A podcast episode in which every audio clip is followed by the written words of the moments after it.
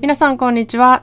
10 Self-Care Questions with いろんなゲストということで、このコーナーではセルフケアに関する10個の質問をいろんな方にインタビューし、その人のセルフケアに関する考えを知ることで、自分やったらどうかなとこの質問が皆さんご自身について考えたり、気づきが得れるヒントになればいいなと思っています。えーこの10個のセルフケアに関する質問は公式 LINE に登録してくださるとすることができるので、もしここで紹介してもいいよという方はメッセージしていただきたいなというふうに思います。まあ、いろんな人とコラボできることでいろんな人のいろいろいてよしを広めていけたらいいなと思っています。ということで、えー今日のゲストはこの方です。はじめまして、ライターをやってるひくみんと言います。よろしくお願いします。はい、ピクミンちゃんよろしくお願いしますお。願いします。はい、では第1問。えー好きな時間は？好きな時間。これ、何回か前にこう、出演されてたもみさんとちょっと同じになってしまうんですけれども、はい。その人と食事をする時間が、すっごい好きな時間です。えー、なんか、うんいつとかありますか？な、いつでもですか？な、何時でも？いつでも、なんかその人と話しながら食事して喋ってる時間みたいうな。のがすごい好きで、まあこれが食事じゃなくてお茶でもいいんですけど、うん。人となんかこう話してる時間うん。が結構好きで、なんか映画で言うと、あの、コーヒーシガレッツっていう映。画あるじゃないですか。あああいう感じの雰囲気みたいな。こうただ喋ってるうん、うん。うん感じみたいな。で、まあ食事があったらそれをなんか一緒に食でも共有し合ってるみたい確かに。な感じがあるじゃないですか。あうんれが好きです。なるほど。なんか、うん、ピクミンちゃんらしいなってめっちゃ思います。本当ですか？はい。では2番目。今ハマっている食べ物、飲み物は？待ってるもの。えっと、常にだとコーヒーなんですよ。うもんもう飲み物はほぼほぼコーヒー一択みたいな。コーヒーはどうやって飲みますか？なんか、ラテとか、ブラックとあの、なんかか。ブラックばかりで、別にそのラテが嫌いとかじゃないんですけど、昔そのインスタントコーヒうんー。をこう飲むときに、うん。ミルク入れるってなると、こうお湯を入れて溶かした後に、うん。ミルクを温めないとう、ん。ちょっとまずくなっちゃうじゃないですか、うん冷たいミルク。うん。それが煩わしくなって、うんブラックで飲むようになってから、うん。ブラックに慣れて、そこからずっとブラックを飲むようになったっていう。すごい手抜きなハマり方しちゃいました。え、で、ホットか、あの、コールドブリューとかいろいろあると思うんですけど、ど、どういう？あでもホットが一番好きです。うんでも、なんかホッ濃いめに出して、うん。氷で薄めてアイスにするあー、なるほどね。なのを、そう、よくやったりして、で、でも最近ハマってる食べ物は、うん。ライスペーパーにハマってます。あー、あの、ずっとライスペーパーライスペーパーでなんか、生春巻きですよね。お、そう、中にいろいろ具材変えて、へー包んでやってます。あれ、す、すぐできるからめっちゃいいですよね。水にサラサラサラって。うんもうすぐですね、本当に。何入れるんですか？え、なんか、これは多分インスタグラムで見たのかなあ、違うかなあの、鶏肉をう、ん、こう、あの、柔らかい状態で茹でて、うん。で、それをチリソースで絡めてみたいな。いいわゆる鶏手みたいな状態にして、はあ、それを中に入れてうん。やってます。なんで、チリソースを外付けじゃなくって、中に入れてしまう。中に入れちゃうみたいな。へえ。なるほど。えー美味しそうですね。なんか私、もやしとかレタスとかいっぱい入れて食べるのが好きです。なんかシャキシャキした感じ。うん、食感うんが、ちょっと外と違ってまたいいですね。うん。なんか外がもちっとしてて、中がこううんシャキシャキしてるっていう、なんか具材が私結構好きですね。美味しそうん。なんか手巻き寿司みたいな感じで、う。うん。私結構その生春巻きっていうのをやってて、うんあ、の、材料切って置いといてみんなにもう巻いてもらうみたいな。おー、え、楽しそう。そう。いいな、そのご飯。そう。なんかもうな具材だけバーって並べてて好きなもん入れて食べてなみたいなんが結構ハマってます。うち結構やります手巻き寿司。うん。の春巻きバージョン。ン。生春巻きバージョン。みんなサラサラって水につけて巻くだけやから。えー、いいな、でも、めっちゃ楽しそうだし、美味しそう。うん。結構人数集まってやるのもいいかもしれないですね。うん、うん。好はい。それでは3番目、好きな場所。きな場所。これはしょ、よく行くところも OK ということなんですけど、うん。えっと、奈良県にある J イニーコーヒーさんっあー、いいにこていういさん。抹茶も、私も大好きです。好きなはい。そう、場所ですね。ここがよく行くし、落ち着く場所ですね。うん。かかってる音楽めっちゃいいです。いいですね。そうなんです。あと、オーナーの稲田さんが、すごいクールなルックスなんですけど、すごいお茶目で面白い方うで、ん。本当話に行きつつ、その店内の、こう、インダストリアルで、こう、かっこいい店内なんですけど、ちょっと落ち着く感じもあるってういう、ん。ね、この程よい感じが、センス素敵ですよね。うん、通いたくなる場所ですね。えー、いいですね。あんなとこが通えたらほんまにいいなって思います、私も。ね、あちゃんすごい好きで、好きですもんね。はい。いや、羨ましいなといつも思ってます。えっ、と、リスナーさんの中でもね、あの、イニさんのファン、たくさんいるので、あ、そうなんですか、うん、結構、あの、行ってますとか、私もよく行きますとか、私が日本に行って載せた時に、結構、うんお返事いただきました。ええうん。お言っときますよ、オーナーに。あ、言っといてください。すごい、結構私も嬉しくて、え あ、結構知ってあるんやと思って、めっちゃ嬉しかったです。す。えー、すごい、イニさんのは広がってる。いやー、広がってると思いますよ。あの世界観もね、素晴らしいので。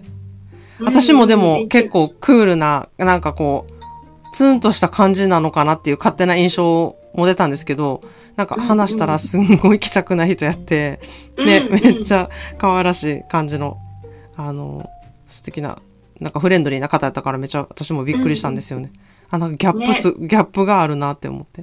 うんうん、かっこいいのに、こう、うん。息苦しくならない場所なので。本当に癒しの場所ですよね。お花が飾ってあったりとか、本がいっぱいあるところとかもすごい好きやし。うん行ってほしいです。はい。ぜひ行ってください。概要欄に、えー素敵なインスタと、インスタの、あの、と載せておきます。はい。では4番目。よく聞く音楽、映画、ドラマ。まあ私個人的にこれめっちゃピグミンちゃんの聞きたいなって思ってます。ねえ、難しい。でもこれすごい難しいですよね。よく聞く音楽。えっと、音楽は、えっと、坂本龍一さん、うん。ニルバーナ、ソニックユースを最近っていうか、ここ最近はよく聞いてます。うん。で、映画、映画でもよく見る映画って何なんだろうと思ったので、ちょっと最近見た映画を、はい。が、それこそあの、坂本龍一さんが音楽を最後に映画音楽手掛けられたと言われてる怪物といううん。是枝監督の映画を見ました。はい。話題ですよね。ど、ど、どうでした？あでもすごいなんかあの、面白かったです。その、サスペンス的なニュアンスうん。が若干こう、打ち出し方としてこう予告見た方とかだとすごい思われると思うんですけど、うん。実際そのあの話が展開するにつれて、その見えなかったもの、その先入観で見えなかったものっていうのが、こう分かっていくという、なんか、なんだろう、自分のその無意識なこう思い込みだとかに結構気づかされる。作品です。そういうちょっと面白みがちょっと新鮮。うんなんか。想像してなかったから、すごいちょっとインパクトが大きかったですね。なるほど。なんか結構、あの、私も気になっててめっちゃ見たいな見たいなって思ってるんですけど、なかなか多分私は、うん、出るまで、オン、うんう、うんオンラインとかで出るまでちょっと見れないかなとは思うんですけど、すごい気になってます。ねはい。うんでも時間がさすがのかかりそう。はい配信。まで。うん。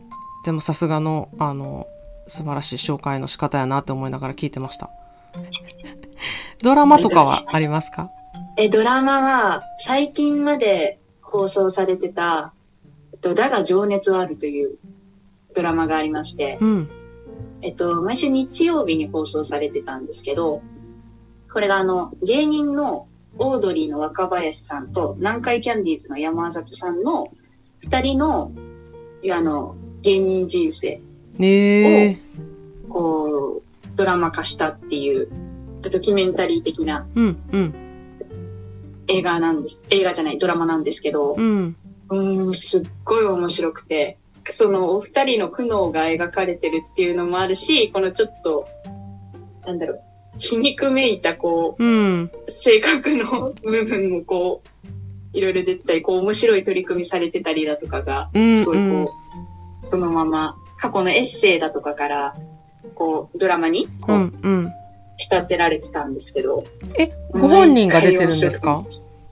はい、それぞれエッセイ出されてて、え、あの山里、さんも若林さんも。うん、ドラマはご本人が出てるんですか？いや、えっと、それは、えっと、違う人が演じてる。ジャニーズの方が主演の。それぞれ演じられてて、うんうん、うん。ただそのキャストの演じ方がすごくて。結構本当に、なんか想像以上に、あの、出てるその、若林さんだ役だとか、春日さん役だとか、うんうんうん。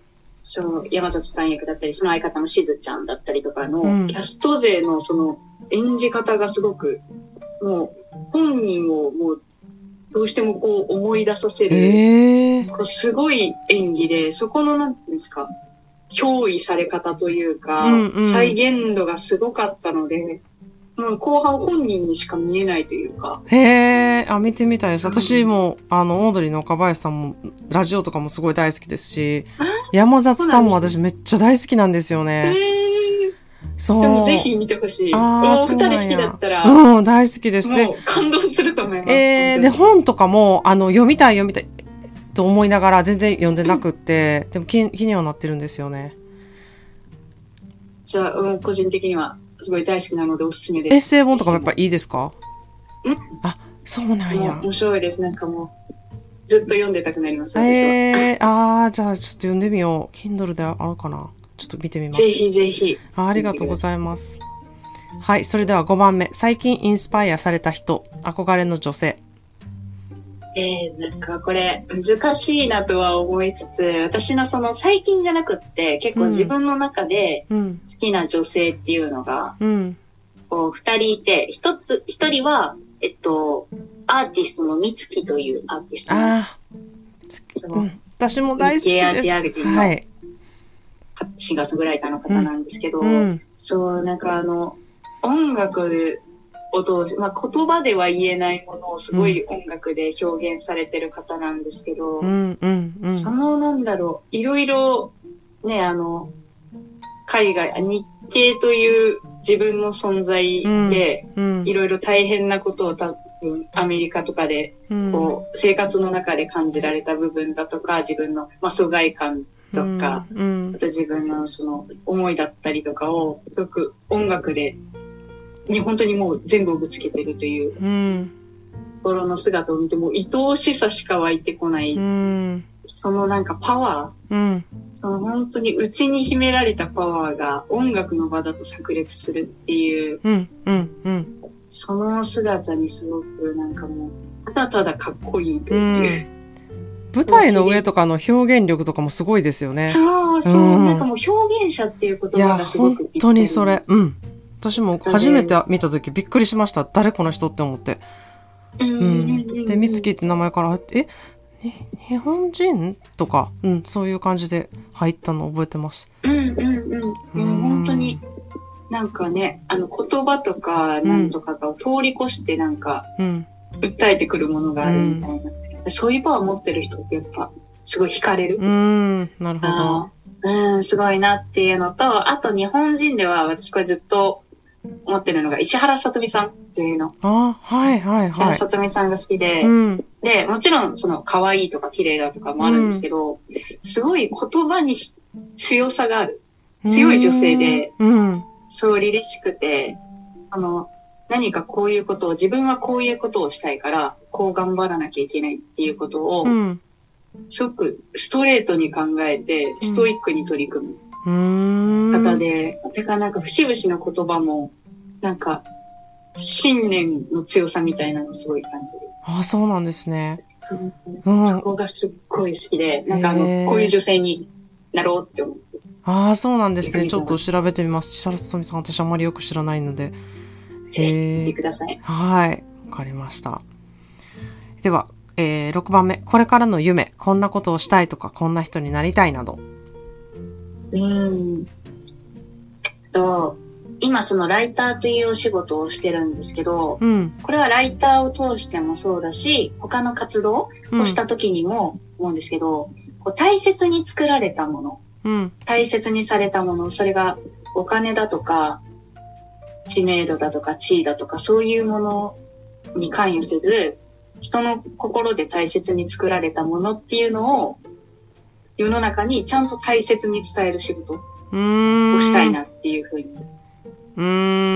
思いました。これってすごい難しいことだなって、生活するたびに思ってるんですけど、うん。なんかこの考えとかをなくすと、きっとそのなんだろう、あの、そういうものに目を向けなくなってしまうなっていうのをすごい危機感としても同時に感じているのうで、ーん。いやー、素敵ですね。でも、うん、なんか、ピクミンちゃんの文は、私すごいそれを、すごく、こう、頭に置きながら書かれてるなっていうのめっちゃわかります。えーありがとうございうん、ます。すごい今そそれを聞いてすごいしっくりきましたもん。あ、あーなるほど。ええだからああいう文章を書くんだなとか、ああいう記事になるんだなっていうのめっちゃわかります。ええありがとうございます。うん、なんかそれ、すごい今しっくりきました。あ、そういう思いなんやっていうのがめっちゃ分かったんで。う、うんーん。ええいいですね。素敵だね、素敵です。うん。ありがとうございます。そういうことをシェアしていただけて。こんなことしたいとかは？こんなことしたい。そうですね。それに付随して、やっぱりその、なんだろうな、したい。もう、あとはなんか具体的な例で言うと、この好きな人、好きなアーティストだったりとかうん。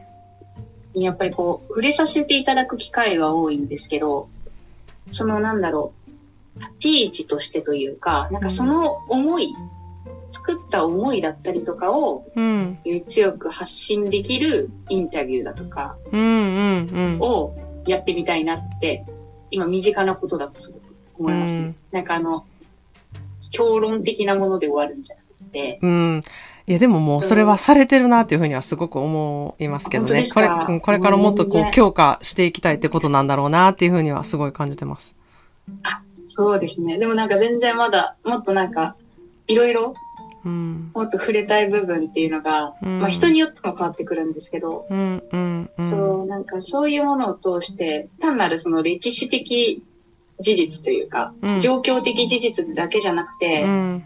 なんか、あ、自分も変えてみようかな、こう思ってみようかな、みたいな、うん。マインドを震わせれるうん。ものっていうのがうん。それぞれあるので、そこをなんか、もっとなんか自分の仕事でうん。広げれたらなっていうのうんが、。すごい。でも評価だけじゃなくて、この、あの、それを読んでみたいなとか、あ、見てみたいなとか、うん聞いてみたいなって思わせる、うーこう、表現の仕方で書かれてるなとはすごく思いますね。本当ですか？うん。なんか自分がやっぱり思ったこととかっていうものを、そのまま、なんか綺麗事のフィルターをかけるんじゃなくって、こう、本当に自分が思ったものをそのままの言葉で書くっていうことを、なんかよりシンプルに、こう、書くっていうことをすごく大切にしてるなっていうのはめっちゃわかります。いやー、嬉しい。ちょっとそれを極めれるように頑張ります。いやー、うん、私大好きです。あの文章、本当に。ああ、なんか特に、あの、私も好きって思ってることを書いたりされてるので、ああ、本当うん、いですか、や、特に、うん、坂本龍一さんとかの記事とかは、もう本当に、なんか、うん、本当に震えるような感じの文章を書かれてるなってめっちゃ思います。私もすごい好きやから、こそ、ああ、なんかそうなんやとか、あ、わかるわかるって思うこととか、なんか知れたことが嬉しいって思ったりとか、うん、なんかそういうところが、こう、ライターっていう仕事をすごくうまく活かしてるなっていうのはめちゃくちゃ思います。ええもうそういうふうに言ってくださる人がいるっていうのがもう嬉しいです。ありがとうございます。いやー、これからも楽しみにしてます。はい、頑張ります。はい。では、7番目、好きなお花。お花。これもう私のための質問だと思っていたぐらいに、私お花好きなんですけど、うん。実は今、こちょっあ、と手に持っ。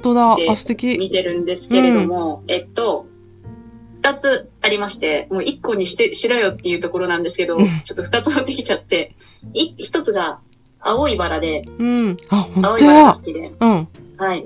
今私が手に持ってるのはこのハーバリウムで持ってるんですけども、うん。青いバラが、まあ、あの、自然でできたものではもともとなくて、うん遺。伝子組み換えでできてるものがスタートなんですけど、うん。そう、不可能を可能にするっていう花言葉があうって。なるほど。そう。で、あと、青色が好きっていうのもあるんですけど、うん。すごい、青いバラの凛々しいのに、ちょっと儚い感じが、私すごい好きで、うーん。凛々しいのに儚ない。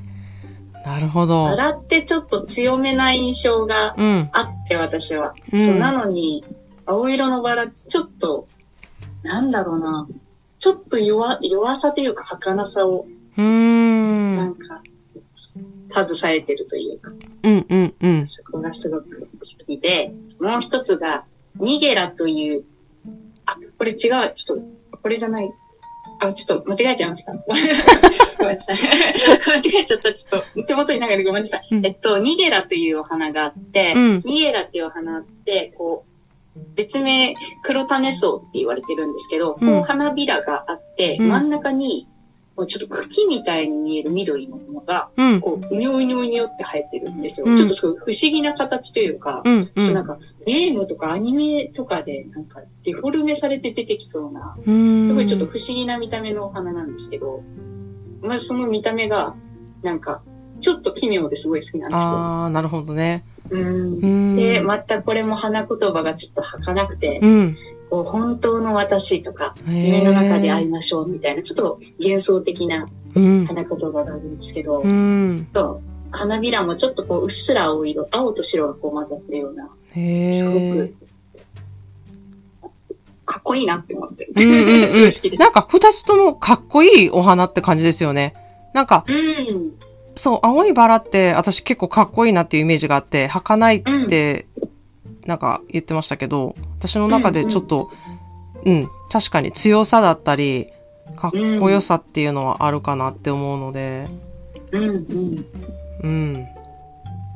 ペクミンちゃんらしいなって思います。ありがとうございます。もう青色が好きっていう ところに 集約されちゃった選選択になっちゃったんうんですけど。うん。でも色も、たくさんある色の中で、青い青色が好きって言えることって、まあ、なんかそれもすごい素敵なことやなって思うんですよね。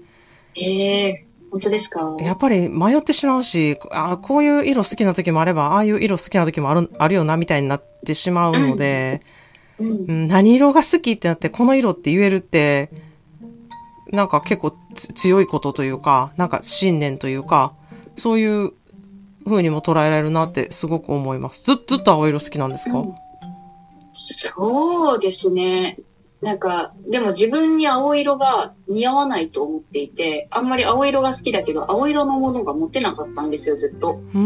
た、だ、最近は、なんか、青色に似合う人になろうって一回思って、まあ、特に何もしなかったんですけど、もうそうしてるうちに、うん。いや、青色好きだから持とうっていう、あ好きだから持とうっていう 考えになってう、ん、うん。身の回りに青いものが増えて、時計だの、バッグだのはずっと最近青色のもの。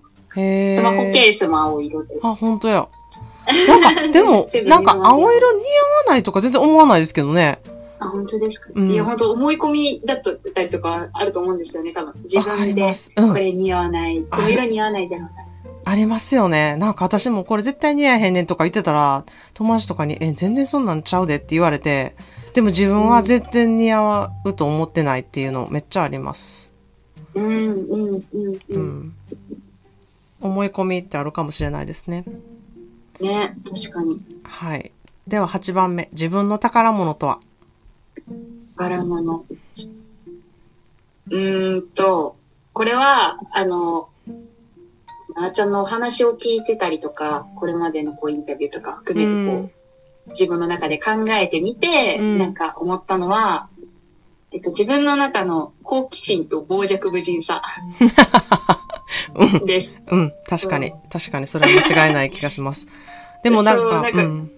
そうですね。好奇心が強いっていうのはうんいいことなんだなっていうのと、それでまあ発展したお仕事とか、うん。自分のやりたいこともあるし、あとまあある種傍若無人な、ちょっと考えでやってきたからこそ、うん。なんか、つかめたものもうん。あっうん。たかなってなんか思い返してみれば、いや言葉だけ見るとあれですけど。いやいや、強みですよね、本当に、それは。でもなんか宝物は本当にいっぱい持ってはるなって、私すごくいつも思ってて、まあ、み皆さんに私言ってることなんかもしれないですけど、なんかみ、みんないっぱい持ってるなっていつも思っちゃうから。うん、うんでもその中のやっぱりその、うん、形としてそのライターっていう言葉を使って、その言い合わせられないものを言葉でつなぎ合わせるって、あの、ピクミンちゃんよく言ってらっしゃるんですけど、それを本当にうまく架け橋となるようなことを、言葉をを見つけてきて、それをやるっていう作業をすごくされ、うまくされてるなって、そのご自身のセンスでそれをされてるなっていうふうに思うので、なんか私も言葉を選んで、あの、セルフケアっていうことをいろんな言葉を使って伝えたりとかっていうことをポッドキャストでしようって毎日やってるんですけど、やっぱすごい難しいんですよね。なので、うん言葉のことを考えるがために、言葉なく伝えられたらいいのになって思って、伝えられてる人のことを羨ましく思ったり、もうもまさしくこう音楽だったりとか、音だったりとか、その絵とかってそういうことってできるなっていうふうに思うと、羨ましいなって思うんですけど、逆にその言葉を使ってるからこそ、言葉を使って表現してる人のことを、なんかこんな風に表現できるんやっていう見方もするようになったりして、うん、なんかそうすると、こう、あ、この人ってこういう表現の仕方するんやなっていう見方ができたところは私は嬉しいなとは思ってますね。それは言葉を自分で意識して考えるようになったから、そういう見方ができたんやなっていうふうに思うので、うんうんうん。なので刺激はいつもいただいております。いや、もう私もいつもいただいてるので、なんかそういう交換ができてるなら嬉しいです。ああ、嬉しい。いですね。これからちょっと高め合っていきましょいや、う。いや、もう恐れ多いですけど、私は、私がそういうこと言うのはいやい。やこちらこそ恐れ多いです。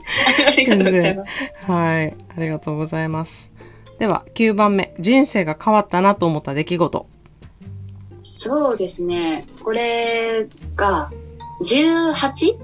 うん歳、18の時に、なんか、まあ、仕事、将来とか、どうしようみたいなことを漠然と考えてたり、うん。で、なんか、私出身が三重県なんですけど、うん。高校生まで三重で過ごしてて、もうなんかあの、東京に行きたいっていう気持ちがずっとあるうん。って、でもお金ないしな、東京で暮らせるか不安だしな、みたいなのをずっとうだうだ言ってたわけですよ。うんそ。したら、その時、すごいお世話になってた年上の方に、いうん。や、本気でやれば何でもできるんじゃない？っていう一言を言われて、うん。確かにと思って、確かにと思って、そこからう、ん。すごい頑張ってバイトしてお金貯めて、うん。で、東京でその時就職先も見つけてう、ん。高校、なんか決めたのが、18歳で卒業する数ヶ月前の1月、うん。3月とか卒業なので、うん1月？で3月にもう東京に行くみたいな。ええもう全部そう準備決めてやったっていうのがあって、あ本当にがん本気になれば何でもできるじゃんっていうのはすごい思って。すごいね。でもその言葉を、なんか、自分でちゃんと受け取って、それを行動に変えたっていうのは、ピクミンちゃんなんで、いや、そんなん言うけどっていう風にできるわけですよ。えそうですよね。うん。でもそれをせずに、いや、ほんまやな、それってできるよなって思って、それを信じて、それを行動にしたっていうのは、ご自身なので、いや、でもなんかそれを、じゃあ次持続？うん。じゃあ本気でやればできるじゃんっていうのを積み重ねるには、その自分のその努力うん。とか、うん持続する力が次大事になるんだなっていうのはいろいろなんか、これまでの人生でまあ挫折とか、うん。失敗とかを経験してきて思ったことなんで、やうん、うん。っぱなんかそれはなんか努力も持続、継続？もうん。簡単なことじゃないから、うんそれはその本気になればできるっていうのに甘えるんじゃなくて、それをやるために必要なこ。となんだなっていうのは、結構後になってから気づいたので、うん。それをちゃんと今からというか、ね、これからは、そこもちゃんとやっていくことでもなんかもっとステアップアップできるのかのかなとはなんかつ、思ってはいます。常に継続なことなんやろね。本気でやったらできるやんって。今こ、ここまではやってみたけど、じゃあ次の本気になったらできるやんは何や、うんっていう、その、ずっとそれを継続していくことが、本気で続けていくことというか、本、本物にしていくことじゃないけれども、うん、ううんん、なんかそういうプロセスなのかなと。うん、なんか本気でやる度合いみたいな、うん、その、うん、うん。このラインで本気でやるってやってたことを、多分そういうことをなんか自分の中で継続していってたら、うんすごい高いラインでじゃあ次、もっと本気でやればできるじゃんっていう上に多分なっていって、できるんだろうなとは思って、うん。そう、すぐでもね、あの、サボ、つい、ダラダラしたり、サボったりしがちなタイプなので、もともと。うんな。ので、そう、本気を伸ばせれるように、うんち。ゃんと頑張ろう、頑張らなきゃなっていうのは、うん自分にでもその。うん、でもそのなんかちょっとののんびりしたりっていうところも、うんそのエネルギーを蓄えるために必要なことかもしれないので、いっぱいいっぱいでうんいつも頑張ってるってなったら、もしかしたらすんごいしんどくなってるかもしれないから、うーん。うん、案外その度合いが自分でバランスができてるのかもしれないですね。うん。うん。はい。ありがとうございます。では、き10番目。えー、なんだっけ、あの、自分にとってセルフケアの時間とは？これはもうひたすら好きなことに没頭するっていう時間で、うん。それは何ですか？大好きなのが、うん。電気消して、うんイヤホンして、うん。音楽を爆音で聴いて、あ寝転がる。あ。いいですね。最高のなんかあの、うん。ちょっとこう現実逃避みたいな感じと似てね。るんですけど、うん。そう、うん。あのなんか、ね、あの、し体とかのあれを解き放たれて精神世界に行くみたいな感覚と近いわ。かります。そう。ヘッドホンっていうのが結構ポイント高いですよね。うんうんうんうん。うん。もう埋めちゃうっていう。うん 耳をうん。埋めちゃうって、うんそう、そしたらなんか、あの、パッと聞いてたものよりも、なんか、うねりみたいなのがわかります。感じてくるじゃないですか、うん音楽の。うん。グワングワンした部分みたいなのがうん。感じてくるから、うん。そう、なんか、それを、の中を、こう、なんか、ゆらゆらしてる感じがすごい、うん。もう癒しです。なんか、セルフケアっていうか、こう、うん。うん。いたわってる感じうん。うん。です。ミュージックセラピーですね、まさに。本当です。なんか私もレコード聞くの好きなんですけど、たまにそのレコードで聞く、ステレオでこうバーって聞くのと、あの、そこにイヤホンを挿して、こう聞く、ヘッドホンで聞くのとも全然違うんですよね。うん。で、うんあ、なんか聞いてて、あ、この音楽はもうめっちゃなんか入り込みたいって思ったら、もうプラグを挿してヘッドホンで聞くってことするんですけど、うんなんか全然聞こえてなかった音が聞こえたりとかもヘッドホンでするので、うん。うん。なんかヘッドホンで聞くって違う世界やなって思ったりします。うん。なんかね、楽しみ方がそれぞれうん。違うと思うんですけど、うんなんか没頭、没入ってなると、うん。やっぱりイヤホンとかヘッドホンで聞く方ができるし、体感的なものを楽しむってなると、スピーカーとかの方が、うん。うん。ね、うん重低音とかのズンズン感みたいなのが伝わりやすかったりはします。確かに。それぞれなんか違う楽しみがあるんで。うん。最近聞いたいい最近爆音で聞いた音楽とかあります？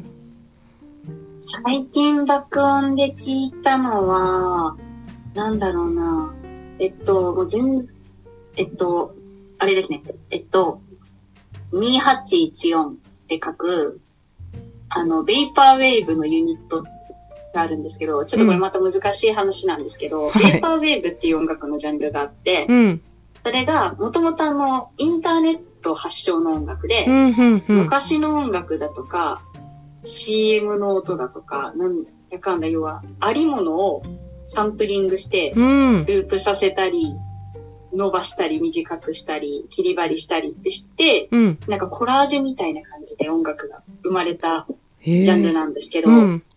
そう、そのアーティストの、まあそういうジャンルの、まあ、代表的なちょっとアーティストの一人になってくるんですけど、うん。その人の作品を、バコーンで聞いて、なんかちょ、ちょっとね、アンビエント的なニュアンスもありつつうん。なんですよ。ああ、なるほなど。ので、スンってなりながら聞いて。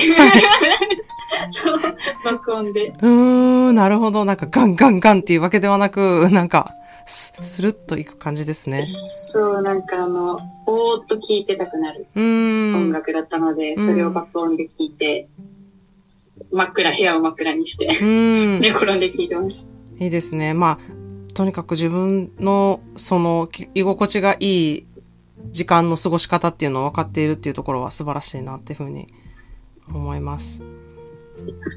はい。それではおまけで、人からの印象と自分が思っている自分のギャップますか？えっと、人からの印象、でもネットで知り合う人が、スタート？はネットで知り合うとかも結構多かったりとかうん、うん。して、どちらかというとその、ポ、ポストするものが少ない。発信することが少ないんですよ、自分のことは。うん。仕事のことだったりとかの方が多いので、うんなんですけど、まずその対面になって、ズームとかいろいろあるじゃないですか。うん。その本当ネットを介した会話はい。と対面にあって違うって言われるのが、あの、思ったより喋る。思ったより喋るね、みたいなのを、毎回言われる。うーん。そうっていうのが、結構、まず第一個のギャップで、その次に来るのが、結構いろんなことズバズバ言うから、ほんと人のこと考えないわがままに喋るみたいな風にたまに取られることあるんですけど、うんうん。意外に気にしいみたいな。帰るとうん。言っちゃったな、みたいなのを、少しは反省はしてるという、意外と気にしいで小心者な部分もうん。あるっていう、うん。そう自分のギャップかもしれないです。なるほど。なんか私が思った、ちょっとしたギャップは、あの、人見知りなのかなってちょっと思ってたんですよ。なぜか。あ、はい。でも全然そうじゃない方だなと思って。ええ本当ですか、うん人見知りかもし、人見知り、だと思ってます？何なんだろう。でも結構、的を得てるというか、結構人見知りだと思います。私。なんか、えー、うん。難しい、なんだろう。ちょっと喋ることとかうん。は好きなんですけど、うん。なんだろう。割と頭の回転が、テンパりやすいので、なんか人見知りな部分もありつつ、うん。みたいな。なんか結構両方持ってます。ああ、そうなんですね。なんか、完全どっちかじゃないかも。人見知り、なんだろう。勝手に私がライターさんのイメージみたいなのがあったからか、うんうん、わからないい。んですけど、あん、なんかこう、結構人見知りな方なのかなって思ってたりとかもしてたんですけど、なんか、イベントとかでお会いした時とかも全然めちゃくちゃ、ひみんないろんな人と話したりとかしてたので、うんあ、結、構、なんか人見知りじゃない人なんやっていう印象がめっちゃありました。うんうんうんうん。なんででも、すごいなんかあの、元気な団体にはなかなか弱いタイプです。あー、なるほどね。環境が、みたいなタイプだと、なるほど、なるほど。そう。わかる気がします。で、うん。落ち着いた方々だったりとか、うん。ね、少人数とかはすごく好きです。なるほどなん。かあの、自分のその手が届く範囲っうん、うん。ていうところのコミュニケーションはすごくあやりやすいし、すごい好きです。わかります。私も結構同じです。うーん。うん、結構いっぱいだったり、そのエネルギーが結構ブワーってみんな高かったりすると、結構圧倒されて、うん、うん。へにゃってなってます。なんか、なんか、ちょっとね、うん届きづらいですよね。そうなんですよ会話が、うんキャッチボール的に。そう、どう、どう付き合ったらいいんやろこの感じって思ってしまって。うんん。結構一対一のみっちりみたいなのがすごい好きなタイプでもあるから、逆に、うんうんうんその、うこう、エネルギーが分散されてる、分散されてるとすごいどうし、どうしたらいいんやろ自分って なってしまってる時があるなって、めっちゃ思います。確か。に、そうですね。ちょっと会話をゆっくり、うん。なんだろう、なんか、楽しみたいというか、その人を味わいたいみたいなうん、うん、うん。のがありますよね。ありますね。うん。はい。ありがとうございました。最後に何かお伝えすることとか何かありますか？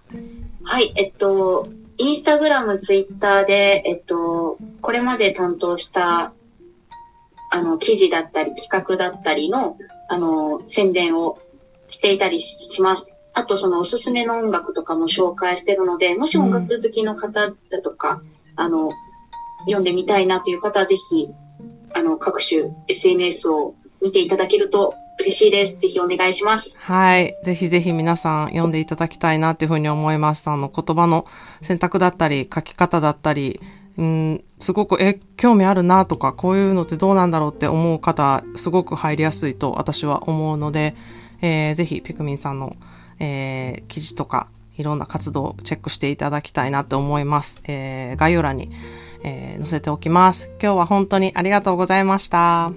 ありがとうございました。